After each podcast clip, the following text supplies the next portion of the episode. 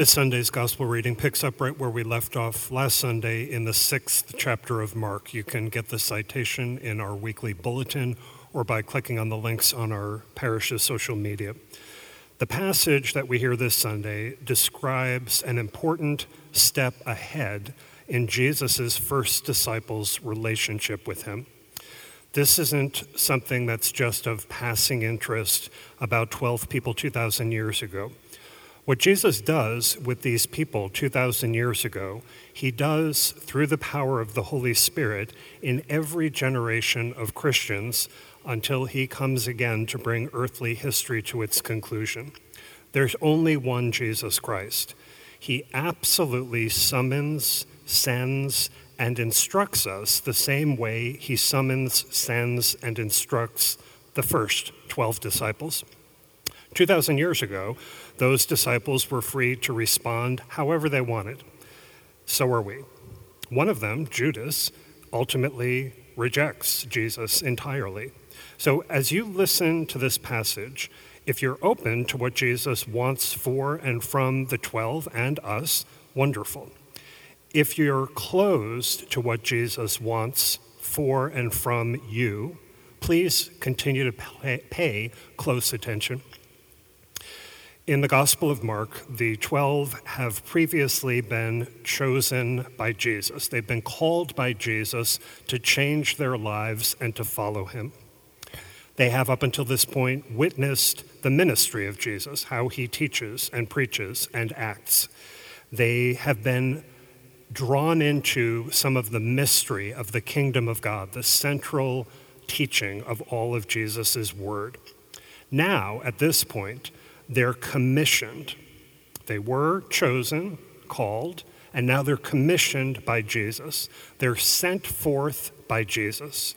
They're given an enlarged role by Jesus. They have Jesus' authority, some of his authority delegated, delegated to them by Jesus. They're given a mission by Jesus. The mission is to do what Jesus does. And it's a very straightforward mission. He gives the same mission, we can be confident, to us. So I just want to run you through the basic points, four basic points about what this mission is. And this is for you to get out and do this week. You might want to write these down. Four points of the mission from this section of Mark. Number one, go out into the world as Jesus' agent. That is who you fundamentally are called to be and are now sent out to be this week of 2021. Go out into the world as Jesus' agent. Number two, exercise Jesus' authority over unclean spirits. Don't over dramatize this. Don't go pouring holy water on your mother in law. Evil is all around us. All of us, in different ways, recognize what is evil on this planet exercise Jesus' authority over what is unclean in your word and your action. Number three, preach repentance. Help people know Jesus' call to turn away from their sin, to be faithful to Him, to grow in God. Some of us are very familiar with that mission in our marriages, our families, with our friends, in the community. Other people can be intimidated by that. We can feel that it's too much for us.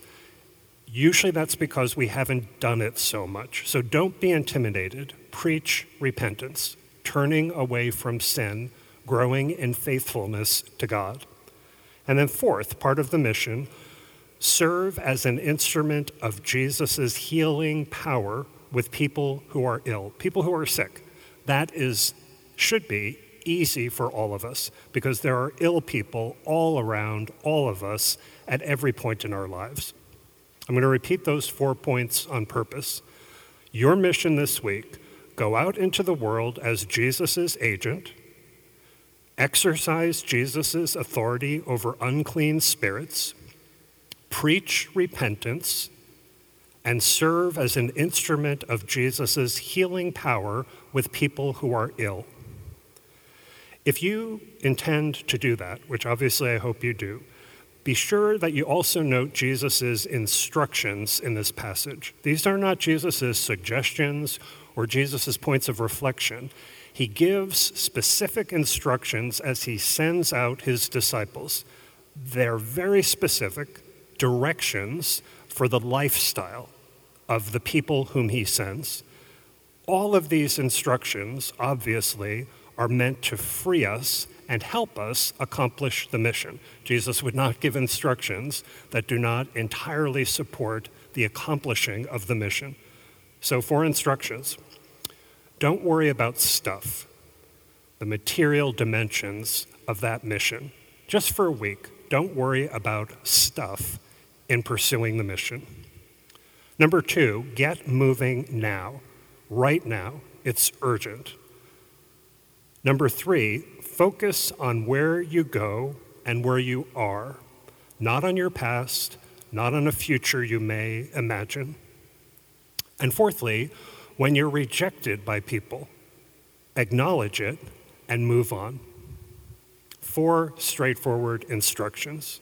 Don't worry about stuff, get moving, focus on where you go and where you are, and when you're rejected, acknowledge that rejection and move on. Everyone, I believe, can grasp those four points of the mission and those four instructions. And if you are willing to enter into this, you should have a very active, full week ahead of living as Jesus' disciple. Here's just a closing note for those who might be inclined to ignore or reject this. You hear this, you can grasp it intellectually, but you say, for whatever reason, this is not for me. I do not intend to do that this week.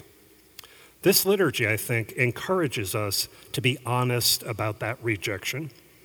In the first reading that we heard, it's about Amos, who is a great prophet in the 8th century before Christ. Amos is called and commissioned by God to announce to his people, to the people of Israel, that they're going to be destroyed in the future. And this is at a time when they're actually quite prosperous materially. As a result of that very unwelcomed message, Amos is charged with treason and he's thrown out by his own people. What does Amos say in that experience? He says in the passage we heard, I didn't ask for this commission. I was a dresser of trees and a shepherd, and God called and sent me on this mission. I did not ask for this commission. I did not like this commission. Amos experiences a real passion in living this mission. And by living that passion, by living through that passion, he grows in the spiritual maturity to accept who God is, who he is, he is nothing other than a child of God. He comes to realize that what God wants from him is good for him, and it's good for the world. Even if he doesn't want it at a given moment, even when it is, involves the deepest passion, it is only good for him, and it's only good for the world. There is no alternative God. There's no alternative path to salvation. So Amos realizes all of this and he says, yes, he will accept and pursue the mission that God gives him. If you're a baptized Christian who doesn't want or like the commission that we've heard this week in Mark 6 from Jesus, that's who you are at this moment. But there is no alternative Jesus. There's no alternative Christian call or alternative Christian commission. It is for all of us in many different ways lived out, but it's for all of us. Anything we do to enter into that mission, that commission, is entering more in the path of salvation. You don't want to miss that. You should give this a shot.